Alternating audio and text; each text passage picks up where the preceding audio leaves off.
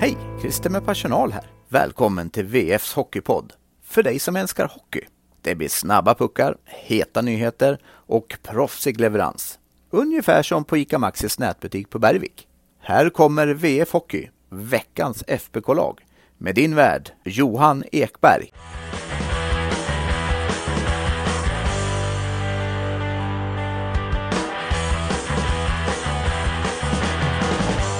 Till kvartsfinal i CHL.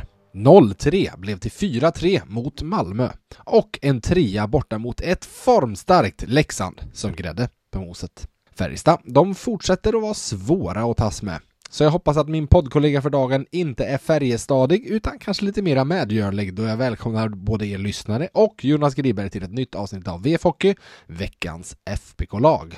Tackar, tackar. Det känns som att, eh, ja men först och främst kul att vara tillbaka. Det känns som att vi kör det här lite Thomas Mitelle-spåret och låter alla få, få känna på det här så att det är ingen som, eh, som sliter ut sig. Exakt, det är jag då. Men nu ska jag ta lite uppehåll här eh, kommande veckor så att då blir ni, det blir bra det. Får ni köra mm. på. Mm. Får unna dig. Jag ska unna mig, jag ska på semester hörni. Uh, med det sagt, så eh, är du, känner du att du är färjestadig eller är du lite mer medgörlig och kommer att vara lätt att handskas med? För de är sannerligen inte lätta att handskas med. Det är svårt att nolla Färjestad. Ja, ja men eh, herregud, det var, de var ju ja, men, totalt uträknade efter, efter 16 minuter mot eh, Malmö. Det var ju nästan så att jag, jag började då skriva på någon eh, skandalrubrik eh, där när de, när de låg under med 3-0 efter 16 minuter. Men ja, vi, vi har ju sett att de tidigare i säsongen inte, inte alls går att räkna bort. Det är, ju, det är ju ett ord som eh, många använder nu, det är ju att de visar ett topplagsbeteende. Eh, och vi kommer nog få höra det där ordet ett par gånger till under den här säsongen. Eh, I nuläget, de visar ju varför de är, varför de är seriens bästa lag. Eh, det är inte alltid glamoröst, det är inte alltid snyggt, det är inte alltid en toppinsats, men de tar, de tar sina poäng även fast de inte, de inte alltid spelar bra. Och det ser ju egentligen vad som, det ser ju vad det finns för kvalitet Ja. Eh, de, har, de har rutinen, de har bredden, de har spetsen, de har målvakterna, eh, de har tränarna, de har fansen i ryggen. Eh, och det måste väl också säga att just det är många lag vars fans hade nog buat ut sitt lag när man ligger under med 3-0 och det inte alls ser bra ut. Men eh, det var nästan att stämningen höjdes där i Löfbergs Arena när när Färjestad bytte målvakt och ja, jag vet inte tusan om... Ja, det, visst, du lägger sig prata om det efter matchen, om betydelsen av det. Ja, men exakt. Han sa det att ja, men, nej, jag hade inte blivit eh, förvånad om vi hade blivit uh, utbuade efter en period, men istället så applåderar ju liksom hela arenan och mycket tack vare att de fick in en sen reducering. De gör ju faktiskt en stark slutforcering där. Mm. Uh, och det är klart att hade det varit Eh, hade det varit halvdött på läktaren, då, då vet jag tusan om de hade vänt den där matchen. Eh, så eh, FBK-fansen får sträcka på sig och ta, om man känner sig delaktig i den vändningen. Exakt. Du, vi ska hoppa in på veckans lag och de sex främsta spelarna på olika positioner och vi var inne på Max Legacy och nog blir det han på målvaktsplatsen, eller? Ja, men det, det, får faktiskt bli så. Eh, nu fick han ju inte jättemycket skott emot sig mot Malmö, men det han fick emot sig var ju faktiskt ett par rejäla, mm. rejäla chanser. Bland annat så gör han ju en jätteräddning där i slutet av tredje. Eh, nu minns jag inte exakt vilka som kom eh, två mot ett. Jag tror att det är Johan Olofsson som... Ja, Galvas som tror jag det var. Ja, ja men som exakt. hade läget och, faktiskt. Mm. Han ja. gör ju faktiskt en, jätteräddning och ja. hade dessförinnan några fina räddningar också. Och det, det är inte lätt att komma in i, i ett sånt skede. Eh, hoppa in i slutet av första och efter det är det egentligen spel mot eh, ett mål. Jag tror han mm. fick en 6, 7, 8, 9 skott emot sig. De där två, eh, två perioderna och, och, några fler minuter och sadden där. Så det är inte lätt som målvakt när man, inte, när man får så sysslolös många stunder. Men sen när chanserna väl kommer så är det nästan hundraprocentiga chanser. Så ja, Legacy får den. Men sen ska vi väl också säga att Lindbom steppar faktiskt upp emot Leksand också. Han gör ju, mm. han gör, han gör faktiskt en bra match där. Absolut. Eh, och eh, vi, vi snackade om det lite här innan vi tryckte på play huruvida Lindbom eller Legacy, vem som skulle få stå mot Leksand. Mm. Uh, nu, får vi aldrig, nu får vi aldrig veta det i och med att Legacy uh, var sjuk. Eh, men ja, frågan är om inte Legacy hade fått chansen mot, mot, från start där uppe i Dalarna. Ja. Ja, det är inte omöjligt, absolut inte. Uh, men nu blir det Lindbom och han fick hoppa tillbaka. Vi får se om han hoppar tillbaka in i veckans lag nästa vecka. Uh, första back som vi tar ut är Joel Nyström. Totalt sett så tycker jag att Joel Nyström väldigt sällan faller igenom nu för tiden. Det är inte så mycket misstag i bästa, eller i sämsta fall ska jag säga. Så har man inte tänkt på honom så mycket. Eh, I bästa fall så har man sett honom snurra och skjuta och så vidare. Jag, jag, två saker. Eh, en, en plus och en minus. Minus, visst borde han skjuta mer? Ja, jag håller med. 100 procent. Och inte, inte bara han, utan de har, de har många fler spelare som behöver använda sina, sina bössor lite mer, inte minst i, i powerplay. Men ja. det, det, är något vi får komma fram till lite senare kanske. Och sen då på plus, snurrfinten. Har du än sett den inte gå hem? Alltså det, det, är inte eh. alltid att han har skapat världens läge av den. Men har du sett någon stoppa honom än? Nej, nej, faktiskt inte. Nej, ju, vilket är fascinerande, lite... för när han började med den då pratades det om att jo, men de, när de vänjer sig och så vidare. Men det är fortfarande ingen som stoppar den. Nej, det går för snabbt. Det ja. det. Eh, alla som spelar hockey vet att det går, det går för snabbt och det, det är väl inte alltid man vågar, vågar sätta in en tackling när en spelare rör sig på det sättet, för det är väldigt lätt att att det blir fel, att det mm. kan bli en tripping, kan bli en bentackling. Eh, så jag tror att det också handlar lite om att man kanske inte just vågar, eh, vågar sätta stopp när en spelare rör sig på det sättet. Nej, men faktiskt. Vem sätter vi bredvid Joel då i backparet i veckans FBK-lag? Mm, han vars familj kanske dansade lite extra daladans i helgen. mm. Axel Bergqvist tycker jag verkligen har gett Thomas Metall en god anledning till att eh, klia sig li lite extra i huvudet när han nu ska sätta en back åt, sidan varje match. Jag, jag tycker verkligen han, han, har tagit vara på chansen när han har fått den. Eh, han visar ju stundtals i alla fall eh, vilken spelskicklighet han har. Eh, framförallt eh, eh passningarna han slår. Eh, jag vet att Mikael Lindqvist eh, hyllade honom enormt efter CHL-matchen mot Bil där. Eh, det, känns som att det i just CHL. Det, det är där han glänser som mest. Mm. Eh, nästan. Men eh, sen visst, det är, eh, det är tuff konkurrens på, eh, på backsidan. Men jag tycker han har blivit det... lite lidande av att de inte haft några skador. En normal höst mm. så saknas det ju lite mer folk. Nu har det varit någon sjuk och lite sånt här. Eh, och Growlow var ju borta här. Ja, det var just på, på grund av sjukdom. Eh, men totalt sett så får man väl säga det att i, i, med ett mer normalt skadeläge, vilket ju på åtta spelare är att en typ hela vägen är borta, då hade han ju spelat mer. Så ja, exakt. Och jag tycker att han i de SHL-lag som finns nu, jag tycker att han eh, i vilket lag som helst hade kunnat gå in på sju backar. Eh, för jag tycker inte att han är så pass... Eh, jag tycker inte att han inte är tillräckligt bra för att inte spela på sju backar. Mm. Men nu är, nu är situationen som den är i Färjestad. De, de kör på åtta backar och någon, någon behöver alltid stå åt sidan. Men nog, nog har han stärkt sina aktier i alla fall och spelar betydligt mer framöver. Frågan är bara vem, vem som inte alltså det vem som kommer... skada ska du se. Det är ja. det de säger hela tiden. Eller sjukdom. Nu, ja, är det ju, ja. nu är det ju en liten härva där som går. Mm. Så vi får se. Förste forward ut i veckans lag denna vecka är, det känns nästan tråkigt att ta ut honom för vi gör det nästan varenda vecka vi sitter här men har man gjort fem poäng på de senaste tre matcherna och dessutom alltid är duktig i spelet så blir det en plats även denna vecka för Joakim Nygård. Tror det var viktigt det målet han fick göra mot Malmö, kvitteringen till 3-3. Han har faktiskt inte gjort så jättemycket poäng här på sistone eh, totalt sett. Så, och, och den, den, formationen har liksom inte stuckit ut lika mycket med Nygård, Åslund och Tomasek. Men eh, Nygård får en plats i veckans lag och ska vi ta den absolut enklaste att skriva in i veckans lag? Varsågod. Ja, men eh, Viktor Ejdsell. Eh, och eh, jag tänkte jag skulle sticka ut eh, hakan här nu och säga att han redan nu har spelat in sig i ett VM-lag eh, till våren. Eh, frågan om det här inte just nu är SHLs eh, formstarkaste spelare.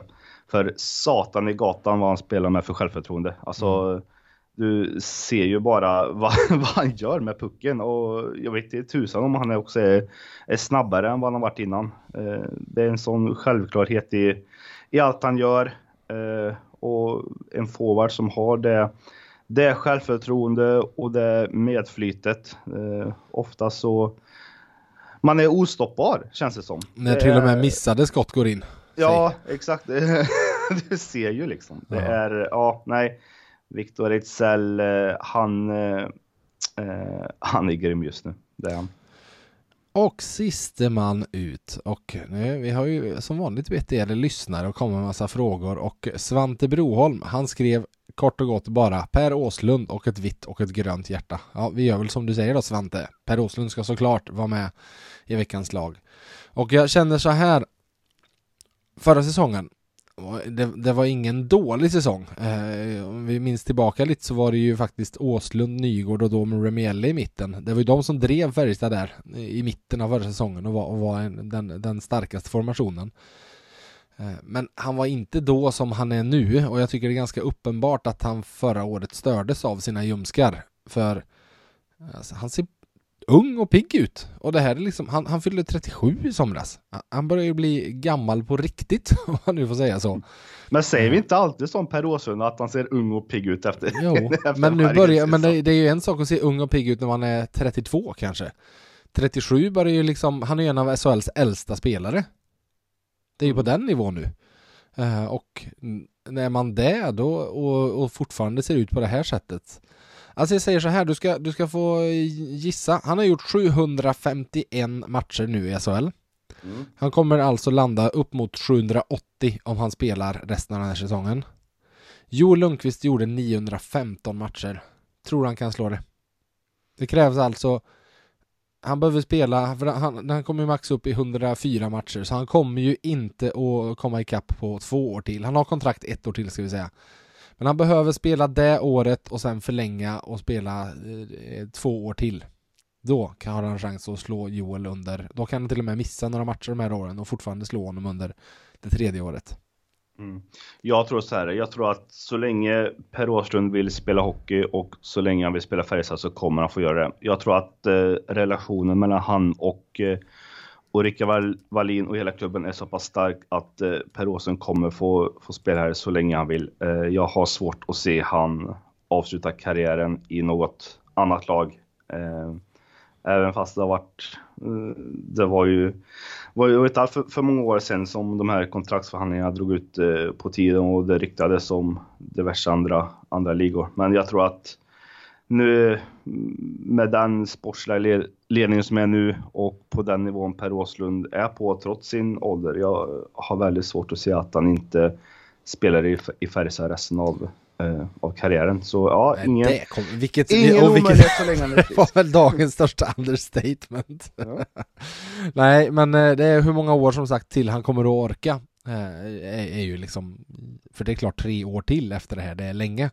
Men återigen, han ser pigg ut. En, en liten grej med honom. Eh, han, han, har ju sin stora frånvaro då 18-19 han åkte på hjärnskakningen. Eh, annars han har ju nästan till varenda säsong legat upp mot 50 matcher eller över där men värt faktiskt att ta till sig. Alltså Per Åslund var 21 år när han, eh, eller 20-21 år när han började spela i SHL. Det är ju ingen sån här, jag vet vi med Karl Jakobsson, han hade ju spelat några hundra matcher redan när han var 20, alltså eller Rasmus Asplund till exempel. Så när de här som slår sig in när de är 17 år liksom. Utan eh, Nej, det, han var inte purung när han slog igenom, men man kanske inte behöver ha så bråttom alla gånger i sin hockeykarriär utan låta saker komma, komma till sig. Du, ska vi inte ta och lyssna lite på Kils stolthet också? Det tycker jag. Kanske, kanske ni får höra lite östgötska här också kanske. Ja, vi beklagar. Men här kommer i alla fall Simon Hennix och Per Åslund. Per Åslund, du har nyss klivit av måndagsträningen här. En vecka som eh, innebar två mål för dig. Hur summerar du din egna vecka? Eh, men skönt att få göra två mål såklart eh, senast mot Leksand där. Eh, tycker jag har haft eh, ganska mycket läge de sista matcherna så det var skönt att få utdelning. Vi träffades i Jönköping i början på säsongen när det var din första match för säsongen. Då var det lite ringrostar pratade vi om och eh, de 15 senaste matcherna har du ändå gjort 15 poäng. Det är eh, skapligt starkt va? Ja men det är det. Det har hänt mycket sen den matchen. Eh, så det är tur att jag gjort det här för det var ju det var ingen bra match. Men nej men vi jobbar varje dag, både i gymmet och på isen och, och får hitta, hitta saker att bygga på. Och, så det, det känns bra. Det var ju en skadedrabbad fjolårssäsong med bara 35 matcher. Känns som en liten revansch för egen del att du ändå har kunnat prestera så pass bra nu inledningsvis eller? Ja men det är det ju såklart. Det är mycket matcher man har missat och mycket träning jag har missat. Så det, det har varit en lång väg att få igång kroppen men jag tycker ändå att vi tar steg varje dag. Du fortsätter bli bättre med åren. Det, det finns inget stopp hos dig just nu. peppar peppar. Nej men eh, det känns bra, det gör det. Eh, kroppen svarar bra på träningen eh, så det är bara kul att spela. Man pratar mycket om dina rekord och så vidare och du har ju nyligen passerat Thomas Rundqvist i den totala skytteligan så. Nu är det fyra mål upp till Pelle Pressberg. Hur är er relation numera? Nej, än så länge är den bra i alla fall. Så vi får se om det, om det händer något. Nej, det ska nog inte vara något problem. Hur mycket tänker man ändå på sådana milstolpar? Liksom, finns de i bakhuvudet på något sätt eh, ändå? Nah, det är ingenting man tänker på när man är på isen och så, men det är klart. Det är kul att läsa och det är stora namn som är där uppe, så det är häftigt att vara där. Det är någonting du siktar på om man säger så. När det är fyra mål upp, eh, du har ju ändå många matcher på dig om man säger så, att eh, komma ikapp eller Pressberg. Ja, nej det är väl ingenting jag går runt och tänker att jag ska slå han. Eh, men man försöker göra mål varje match och så vi får se hur långt det går.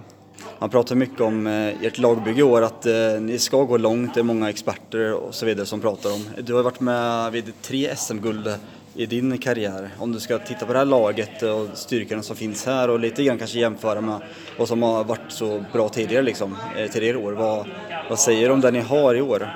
Nej, men jag tycker framförallt är eh, bredden är ju stark. Vi har ju fyra femmor som, eh, som kan gå in och avgöra matcher och det är väldigt viktigt i längden.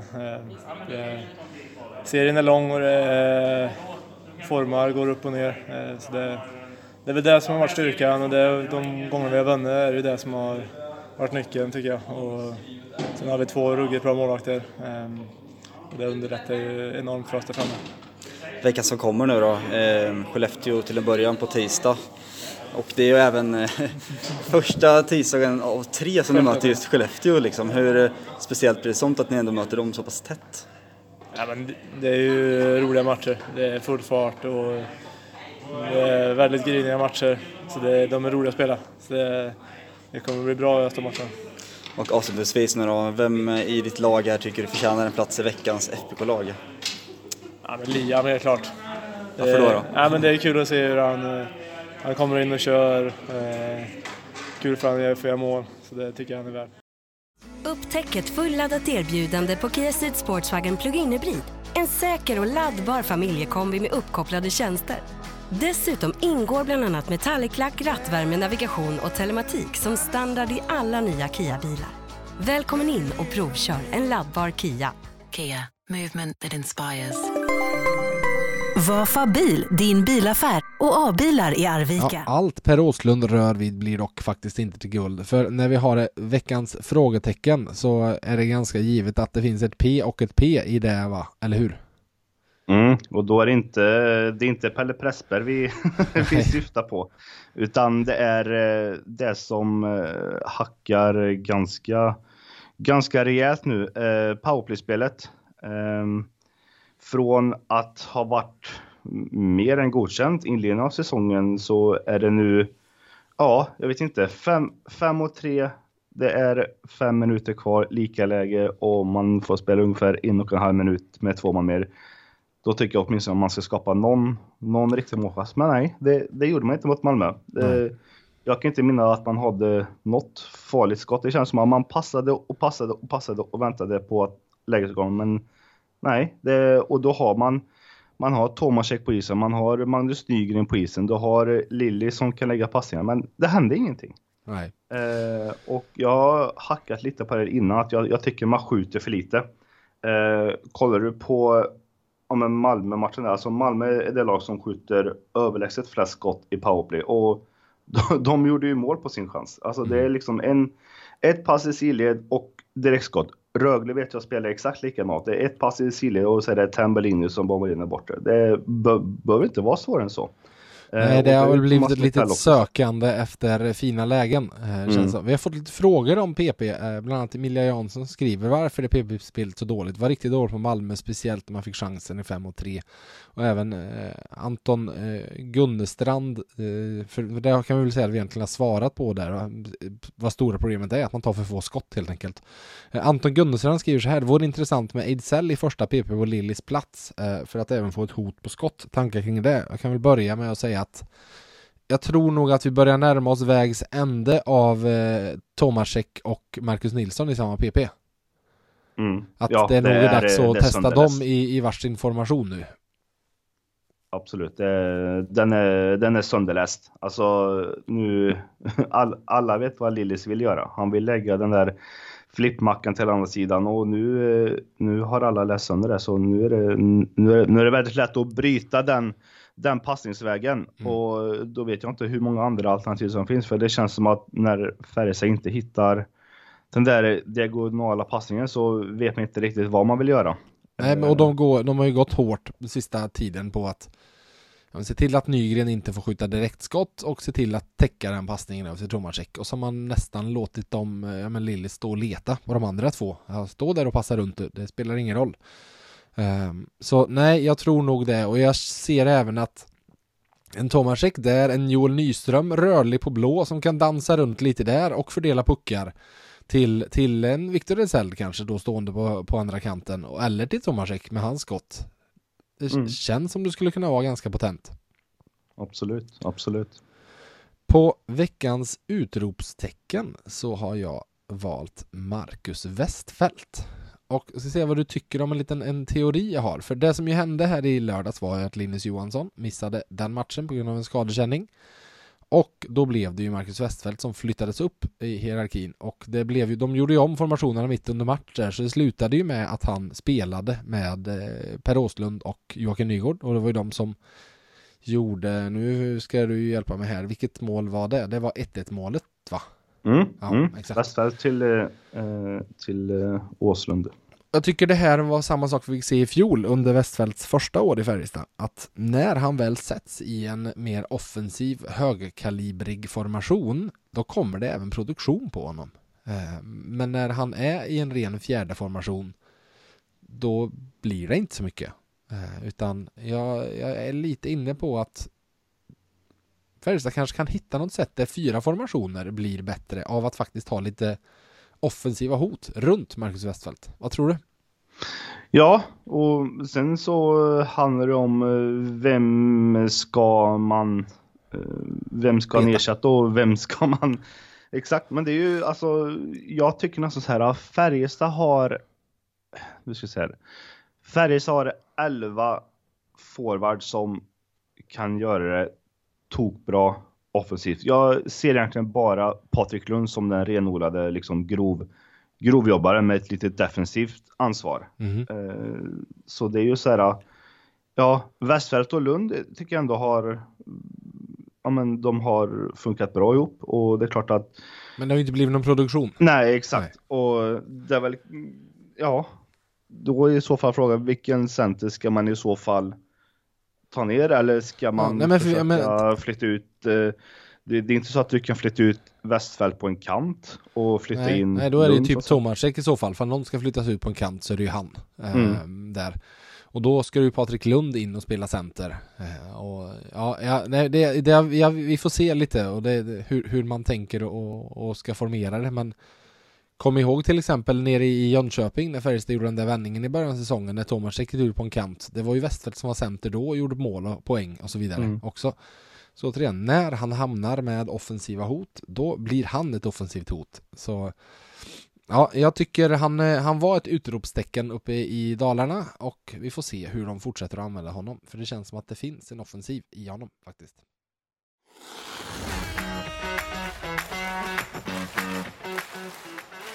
Hallå där!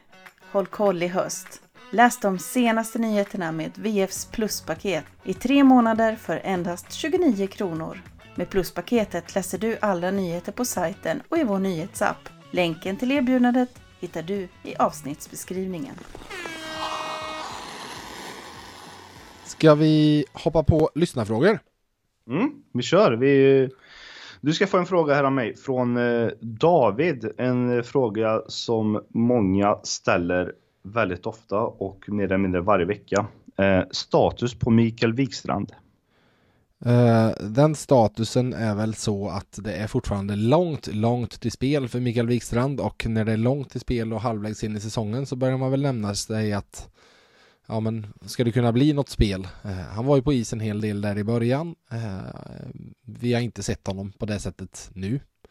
Så det känns som att det är långt kvar och vi får väl se ifall det ens överhuvudtaget blir något mer spel då. Eh, för att jag menar, har varit borta i två år oavsett fall, fall han får ordning på sin knäproblematik så är det klart att det är det är väldigt länge borta från hockeyn och börja spela igen.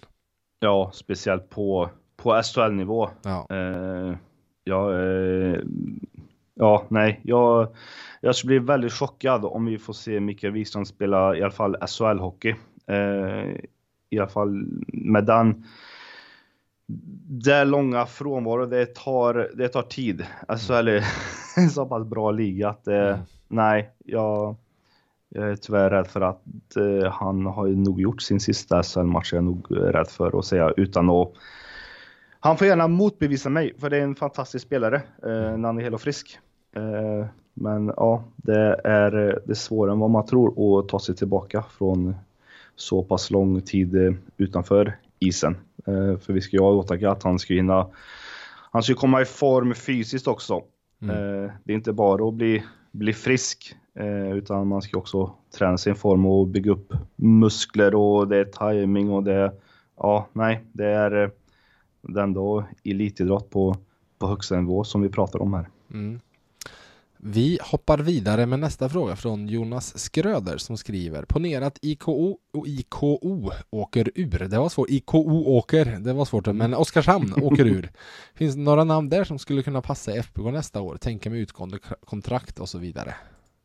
Ja, det är ju det är ju inte jättemånga spelare som har utgående kontrakt, men det är klart att de eh, de försvinner per automatik om man degraderar som jag inte är helt fel eh, insatt. Ja, men väldigt, man... väldigt många har ju att det är någon out i alla fall. Så. Mm, ja, exakt. Men jag skummade faktiskt igenom roasten här och eh, ja, alltså det är klart att det är sånt som Patrik Karlqvist vill väl alla SHL-lag, men eh, jag tror nog att han kommer säkert vilja gå, gå utomlands om Oskarshamn skulle åka ur. Han kommer ju inte sakna intressen från Vet du, vet, Från Schweiz. Vet du vad han är? Han, när jag poddade med Thomas Witell inför säsongen så nämnde han ju Karlqvist som en för han skulle välja från andra. Han, det var ju liksom, han fuskar så jävla mycket också. ja. han är en ganska omitellisk spelare, Karlqvist, får vi nog säga. Ja, exakt. Och han eh, var väldigt, väldigt dyr också. Och det står nog kanske skrivet Modo i pannan på honom också om det skulle vara så. Skulle ja, jag tro. men exakt. sen så, nej, alltså hade jag varit sportchef så nej, det finns nog inga. Alltså det, det, är ett väldigt ålderstiget lag också. Alltså du har Karlqvist, han är 31. Du har eh, Paula, han är 35. Oksanen är 30. Eh, så har du 33. Alltså det är liksom det är, det är inte många av de här som blir, som blir bättre med åren. Nej, hade du ställt frågan till mig för några månader sedan och jag hade tänkt så här, ja men Joel Nyström försvinner nog till Nordamerika efter den här säsongen och då hade jag nog valt att lyfta fram eh, Lukas Pile som mm. en, en, eh, i så fall för 24 år gjort några fina SHL-säsonger i Oskarshamn. Nu har han det precis som Oskarshamn jobbigt, eh, att han har minus 12 efter 20 matcher till exempel ja, ett mål lite, också. Ja. Ett mål, tre assist. Ja. Eh, gjorde väl två mål förra säsongen, tre mål innan det. Så det är ingen sprulande offensiv back, men likväl han, han, han har gjort en del poäng ändå. Han liksom 14 poäng i, i, i båda de två senaste säsongerna i ett lag som, eh, som lever mycket på sina forwards. Karlqvist är minus 20. Ja. ja, Uh, vet du vad? Vi hoppar vidare till nästa fråga. Uh, har du någon där till mig nu? Mm. Uh, Sir Bergqvist frågar, uh, hört något om hur det går för Adam Ginning borta i Philadelphia? Tänker med kontrakt och så vidare. Skulle det kunna vara ett namn för Färjestad igen när hans kontrakt där går ur? Alla vet hur bra han var i slutspelet 21-22 och han personligt går ju inte att hata på heller. Nej, det är en profil, Adam Ginning. Eh, han är inne på andra året på det tvåårskontrakt han skrev med Philadelphia Flyers när han lämnade Färjestad. Eh, gjorde faktiskt fler poäng i AHL än Gustav Rydahl förra säsongen. Eh, och tar eh, så här, han har bara gjort ett och ett halvt år i AHL. Tar han bara kliv i vinter så känns det som att det borde kunna finnas en vilja från Philadelphia att förlänga eh, och, och, så vidare. Och ge det i alla fall ett tredje år och se åt vilket håll det bär. Eh, än att han skulle sticka hem redan, redan direkt. Men om han flyttar hem nog tusan så står det LHC och Peter Jakobsson i pannan på honom. Jag, eh, jag vill hålla med. Ja, det, alltså Peter Jakobsson älskar Adam Gilling. Ja. Uh, och var det inte lite så att han kanske hintade lite om det? För du, du gjorde väl någon intervju med han här eh, för några, eh, några månader sedan där han berättade ganska öppet om att, att han båda följer Färjestad och Ja, men det är ju hans klubb. Han ville väl inte hans, svara på... Det är hans moderklubb och så vidare och det är där han är ifrån. Um, och som sagt, nu är till och med sportchefen som värvade honom till Färjestad i Linköping. Och de har känt varandra, så han är jämngammal med, eller ja, i alla fall spelat juniorlandslag med, med Karl Jakobsson, eh, Peters son, i många, många år. Så han har liksom haft koll på honom sen ung, ung ålder. Så att, nej. Jag skulle faktiskt, flyttar han hem skulle jag bli förvånad om han inte hamnar i Linköping, faktiskt. Vet du, eh, du ska få en fråga Gribba. Mm. Oskar Lundin frågar, vad är det för skadekänning 59 har? Spelar han i veckan? Vad vet vi? Mm, 59 då, Linus Johansson. Eh, siffran så ja, bra. På, eh, för de som inte har koll på telefon, eller telefonerna, de som inte har koll på tröjnumren. Eh, ja, eh, vad han har för skadekänning har ju inte Färjestad eh, eh, kommunicerat ut, men det är klart att eh, alla som såg Malmö-matchen kan ju ana vad det det handlar om. Eh, glädjande nog eh, så var han ju på is här under, under måndagen tillsammans med Henrik Björklund för övrigt. Eh, mm. Text finns eh, ute på sajten för de som vill klicka Exakt, in där. Exakt, det är Henrik Björklund som pratar om att han mår bättre och så vidare, så det var kul att läsa. Mycket. Mm. Mm, exakt, men det är klart, det, eh, det är ju det är ju förmodligen efter den där eh, tacklingen från Händemark som han har, som han har känningar av. Mm. Och när det kommer till den typen av smällar så vill man inte ta ut eh, något i förskott. Man vill verkligen inte riskera något när det är så, så här pass tidigt in på säsongen. Eh, spelar han i veckan? Mm, jag tror inte han spelar mot Skellefteå nu på tisdag. I och med att han inte tränar med laget idag så känns ju också, det känns ju osannolikt så sett. Exakt, exakt. Och eh, då, där har de ju också fått tillbaka Lukas eh, Forsell på forwardsidan så de är ju lite mer eh, trygga där. Mm. Eh, men ja, sen får vi se hur, hur det blir senare i veckan men Eh, räkna inte med att Linus Johansson spelar närmsta, närmsta dagen här i alla fall.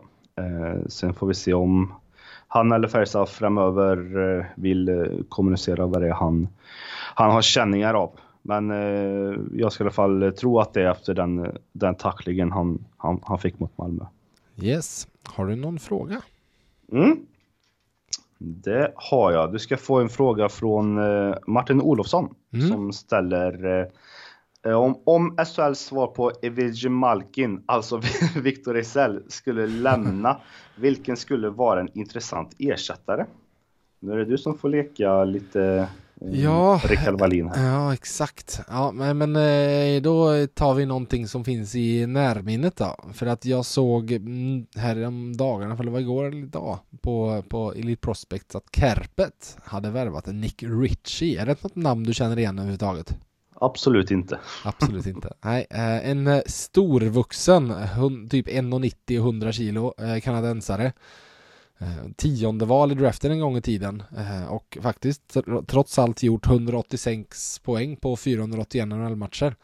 Så det, han, han, hade inget, inget kontrakt på det Nordamerika och signade nu för Kärpet resten av säsongen och jag tänkte då direkt bara oj, det här borde väl någon SHL-klubb ha, ha nappat på för Alltså det är två år sedan som han eh, var lite småhypad då Toronto skrev tvåårskontrakt alla 2,5 miljoner dollar och då liksom vi är inte nere på något eh, då, då, har man fått ett ganska rejält kontrakt. Det är de, eh, fall du, minimikontrakten ligger typ 750-800 000 dollar.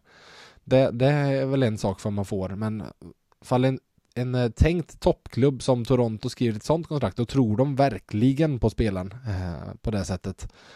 Eh, och det är som sagt två år sedan han skrev det och så sen så blev han lite offer. Det gick inte riktigt som de hade tänkt sig där och han testade sitt första PP och så vidare och sen så hamnade han i Arizona och så vidare och så vidare och så har det inte, ja, det, det rann lite ut i sanden. Han blev ett litet offer för det där kontraktet för det var lite för hög lönetagsträff för vad han gjorde och så vidare. Men det ska bli intressant att följa honom i Kärpet för men han är bara 27 år så att det borde finnas mer i tanken på honom. Eh, och gör han det bra där, då hade jag verkligen blickat mot honom. Inte världens bästa skridskoåkare, men stor och stark och uppenbarligen med möjlighet att göra poäng. Så ja, det skulle kunna vara något i alla fall. Ja, och det, det kryllar, kryllar inte heller av den, den spelartypen i, i Färjestad heller. Nej, men exakt, exakt. Eh, så är det. Eh, du ska få en fråga från Anton Svan här, Gribba. Tankar runt Dahlström och så fortsätter Anton att skriva att jag tycker han såg stapplig och flamsig ut i början, men har en helt annan bild nu. Skulle rent av säga topp 5 bland backar i ligan. Nu när han blivit van stor is och blivit mycket säkrare i spelet både med och utan puck. Vad tycker du om Kalle Dahlström?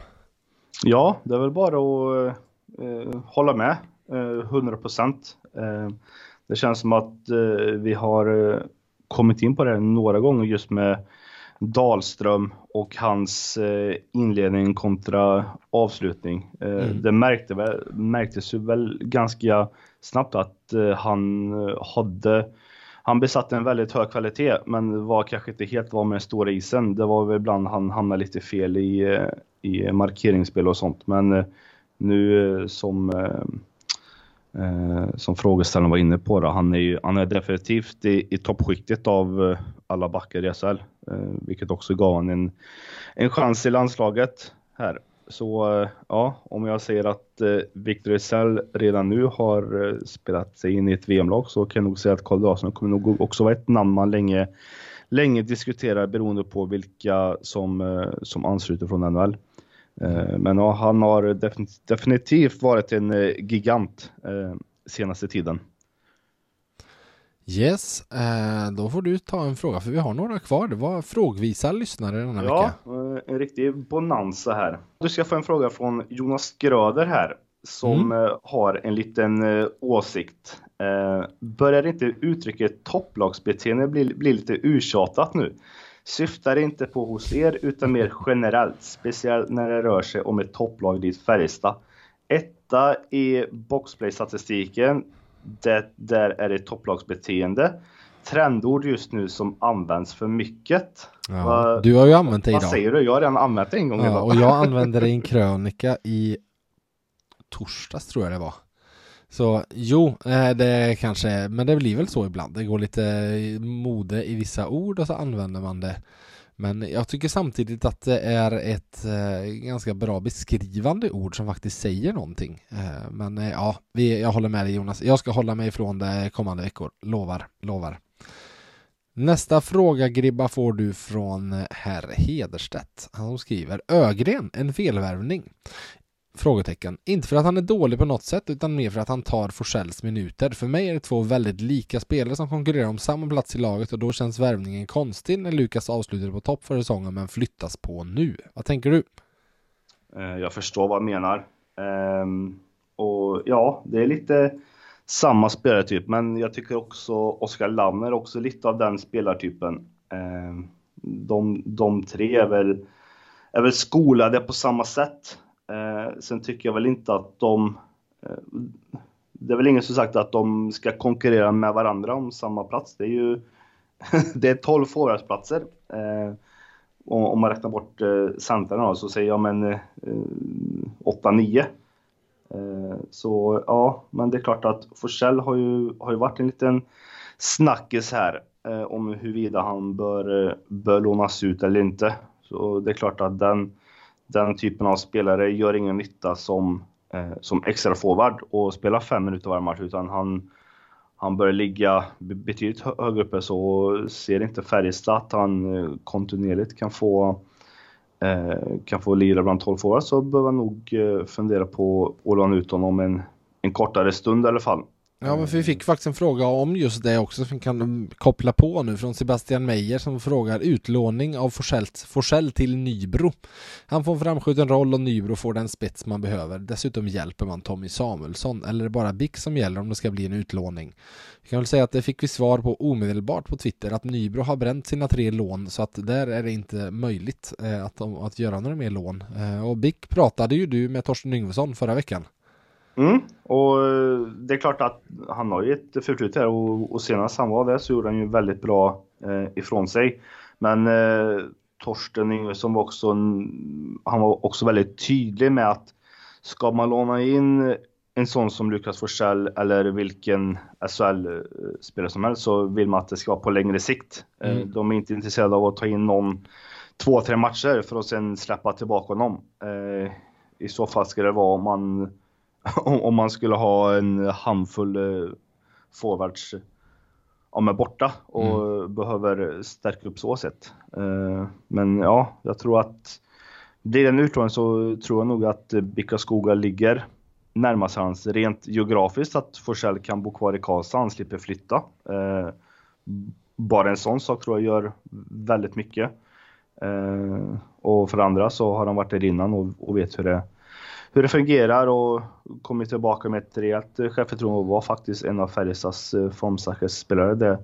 den slutspelserien mot Frölunda och, eh, och matcherna dessförinnan. Eh, samma sak med Oskar Lavner som också kom tillbaka som en helt annan spelare efter utlånet till BIK. Så ja, de, de vet hur de ska utveckla de här talangerna.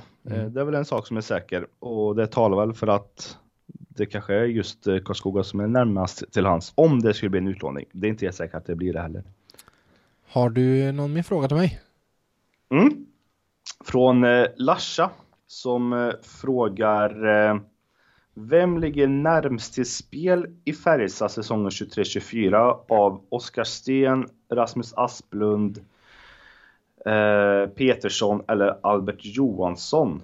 Sam, samtliga med utgående, förblir det drömvändningar eller är det realistiskt med någon? Ja, eh, det är ju tidigt att prata om en spelare eh, och Nordamerika-spelare i slutet på november för det har gått typ 20%, 20-25% av säsongen där borta. Men om vi ser på hur läget ligger nu så har ju Oskar Sten, han började i AHL, blev sedan uppkallad av Boston och gjorde 10 matcher har senaste tre matcherna varit utanför laget eh, utan någon speltid men är fortfarande med i NHL-truppen så han är ett trettonde forward kan vi väl kalla det. Eh, inte blivit nedskickad och det känns som att det avgörs väldigt mycket där. Hade han liksom varit fast en säsong i AHL så hade det känts som en eh, oj vad det hade passat så bra för så många eh, att få hem honom. Eh, men vi får se. Eh, fortsätter Boston att spela honom så kan det ju vara att de också faktiskt ser en framtid i honom där. Rasmus Asplund, han hade ju en krångligt fjolår där han inledde i Buffalo, hamnade i Nashville, fick det inte att lyfta och därefter så signade han i somras ett tvåvägskontrakt med Florida.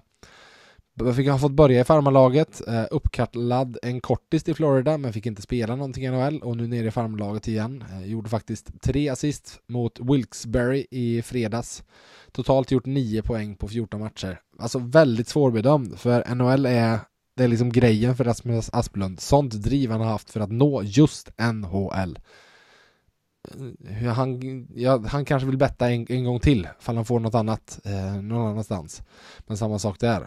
Herregud vad det hade varit en fin spelare att bygga på. Fall han skulle kunna tänka sig att vända hem. Och kan egentligen säga samma Jakob Petersson, för han, han inledde säsongen i NHL eh, i San Jose som ju är ligans klart sämsta lag. Eh, och de förlorade ju allt där i början så han var med och förlorade sex raka matcher och sen så var de tvungna att ändra något. Och då var han bland annat en som fick skickas ner till AHL där han gjort sex poäng på tio matcher. Kommer säkert få någon NHL-chans till under säsongen i San Jose, det kan jag inte tänka mig något annat. Men han bör nog ta den faktiskt. För jag menar, eh, han, skulle det liksom bli en säsong nu där han mestadels är i AHL i NHLs sämsta lag så ja, och han bor ju som sagt i Karlstad, Jakob Petersson, eh, på somrarna. Eh, han är ju från Lidköping från början och hade ju åren i Göteborg och så vidare som ung, men det är Karlstad han bor i på somrarna så att det finns ju en koppling där faktiskt. Ehm, så de tre där, lite beroende på vad som händer resten av säsongen, skulle jag nog kunna säga. Jag skulle inte utesluta någon av dem faktiskt. Den jag faktiskt tror minst på är Albert Johansson. Eh, bara andra året och jag vet att Detroit är väldigt nöjda med stegen han tog första säsongen. I, och det känns som att alla är ganska överens om att han kommer behöva ta lite tid för att lära sig Nordamerika och växa in i det där borta. Så jag skulle bli väldigt förvånad om han inte förlängde. Eh, du pratade ju med Albert här i somras, har du samma känsla?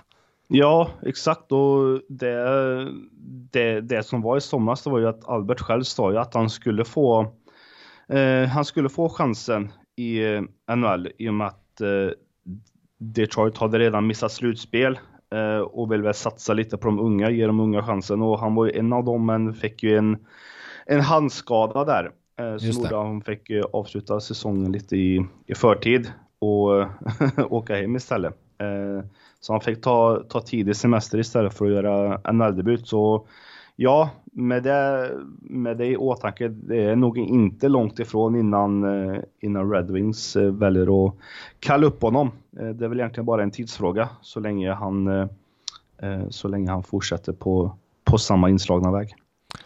Yes, du ska få en fråga från Henrik Lidhamn. Nu när 20 omgångar är spelare så undrar jag om vilka spelare ni hade förväntat er mer, fler poäng ifrån och vem har gjort mindre än förväntat. Uh, va, va, har du någon som, ifall du tittar på poängligan och tar den framför dig, som du känner liksom sticker ut så att men, han hade jag verkligen trott på fler eller ja, det är det mer än vad jag trodde. Alltså, ifall jag ska ta en tidig kandidat till mer än vad jag trodde är svårt ändå, då måste man ju vara högt. Eh, och jag hade nog inte trott att Per Åslund skulle ha gjort 15 poäng på 18 matcher. Nej, inte, inte jag heller med tanke på att han också missade hela, hela försäsongen ja, och exakt. de två första SL-matcherna. Ja, nej det är grymt. Har du någon åt andra hållet som du skulle plocka fram som du hade trott skulle göra mer än vad han har gjort? Uh, ja, men det är väl lätt att säga ändå kanske en sån som uh, Joel Nyström.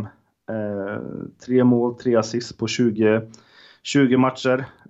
med tanke på att han ändå har fått spela en hel del, hel del powerplay så tror jag väl kanske att han skulle göra några poäng fler. jag kan väl också bädda in Magnus Nygren i den kategorin. Nu visserligen båda topp top 10, topp 11 här i interna poängligan. Eh, men också Hade du trott på Nygren mer än 8 på 90 matcher? Ja, i alla fall fler mål. Eh, ja. Men det kan ju vara så att jag också är färgad av det han gjorde, han gjorde senast han var här. Ja.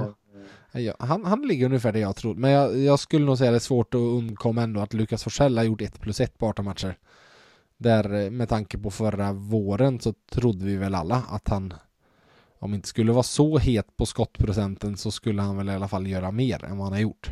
Ja, och sen så får jag väl kanske också försvara honom lite där att han spelar inte jättemycket heller. Han snittar 10 minuter per match de här 18 matcherna och har fått spela i en så kallad fjärde, fjärde line mm. och fått, eh, fått ta mer defensivt ansvar. Så du var inne på att Westfält växer i en offensiv omgivning.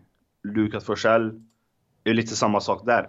Mm. och det är väl det här som kanske är nackdelen eller problematiken med att ha så mycket offensiva spelare. Att någon av de här offensiva spelarna kan inte riktigt få ut max av sig själv. För att man kanske får, får ta defensivt eh, ansvar i en kedja som eh, ska spela 0-0 mot motståndarnas bästa. Ja, någon eh, hamnar det är klart att Forsell Ska Forsell vara Lukas Forsell så ska han spela mer än 10 minuter per match i alla fall. Mm. Så ja, därav kanske det just bara blivit 1 plus 1. Eh, men det är klart han, han, han saknar ju inte skottläge i alla fall. Men eh, kanske att han saknar lite just självförtroende i avslutslägena.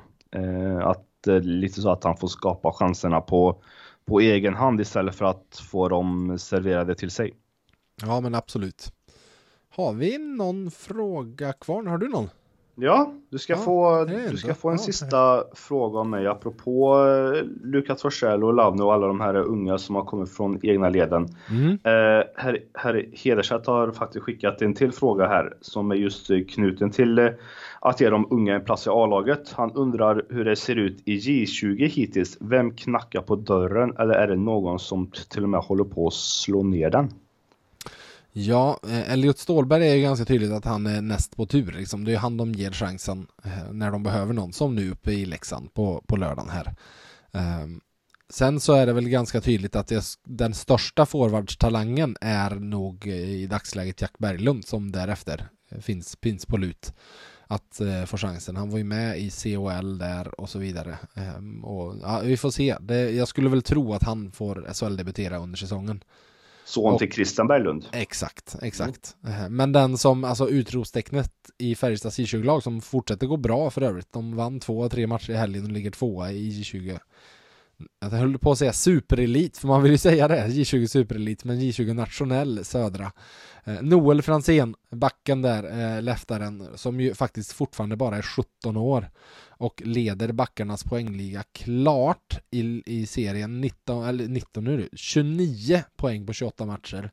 Och det som ju framförallt sticker ut är i målproduktionen där tvåan och trean i backarnas skytteliga, de har gjort 18 mål tillsammans. Noel har gjort 15 på egen hand. Så eh, han har tagit enorma kliv och fått mycket lovord för sitt spel där. Så samma sak det här. Jag skulle säga att han lite samma situation som Axel Bergqvist. Att eh, hade, hade det bara inte varit en massa skador så hade han nog kanske fått chansen att, att testa på SHL.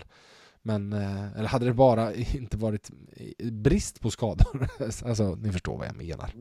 Ja, men eh, så han knackar på dörren, helt klart. Eh, vi får se om han får chansen framöver. Jag tror inte med tanke på skadeläget att han får chansen ut i veckan redan. För vi ska blicka lite framåt. Där det ju faktiskt är en trippel SHL-vecka. Där Färjestad, som de gör nu alla tisdagar framöver, för nu är det ju Skellefteå i SHL den här tisdagen och nästa vecka så är det Skellefteå i CHL och tisdagen därpå så är det Skellefteå i CHL igen. Men den här gången i SHL borta mot Skellefteå och därefter hemmamatch mot Timrå på torsdag och hemmamatch mot HV71 på lördag. Vad är dina känslor och tankar inför veckan Gribba? Att eh, åka till Skellefteå, kanske en av seriens eh, tuffaste bortamatcher. Eh, det är inte så att Färjestad har radat upp poäng eller segrar upp i, i Västerbotten och Norrland. Eh, så ja, ja, de ska nog vara, vara nöjda med om de kan rycka åt sig någon poäng där uppe. Eh, sen så tycker jag att man bör vinna sina två hemmamatcher mot eh, Timrå och mot eh, HV. Eh, skulle inte förvåna om den lördagsmatchen mot HV är, eller kommer vara slutsåld också. Det brukar vara lite fest och karneval de, de matcherna. Eh, så, men jag, jag tippar som vanligt och säger att eh, Färjestad tar eh, 6 av 9 poäng den här veckan. Vad tror ja, du? Ja, jag säger så här, jag tippade ju förra veckan att Färjestad skulle ta sin första bonuspoäng för säsongen hemma mot Malmö och att Victor Ejdsell skulle avgöra. Jag sa straffar i och för sig, så att jag slutar där. Jag slutar på topp. Eh, Jag vill bara, eh, vi, ni som har lyssnat på podden med Fredrik Söderström, om ni inte har gjort det så gör det. Han sa mycket, mycket intressanta grejer. Eh, ja, da, det tog ju bara ett halvt dygn och så satt jag satt, eh, eller vi satt ju jag och du på pressläktaren i torsdags och hade Johan Svensson till, till som eh, bänkgranne. Vi skrattade gott åt både han och jag att Malmö gjorde mål på tre av fyra skott i första perioden när jag hade sagt att deras skotteffektivitet skulle ju såklart dala.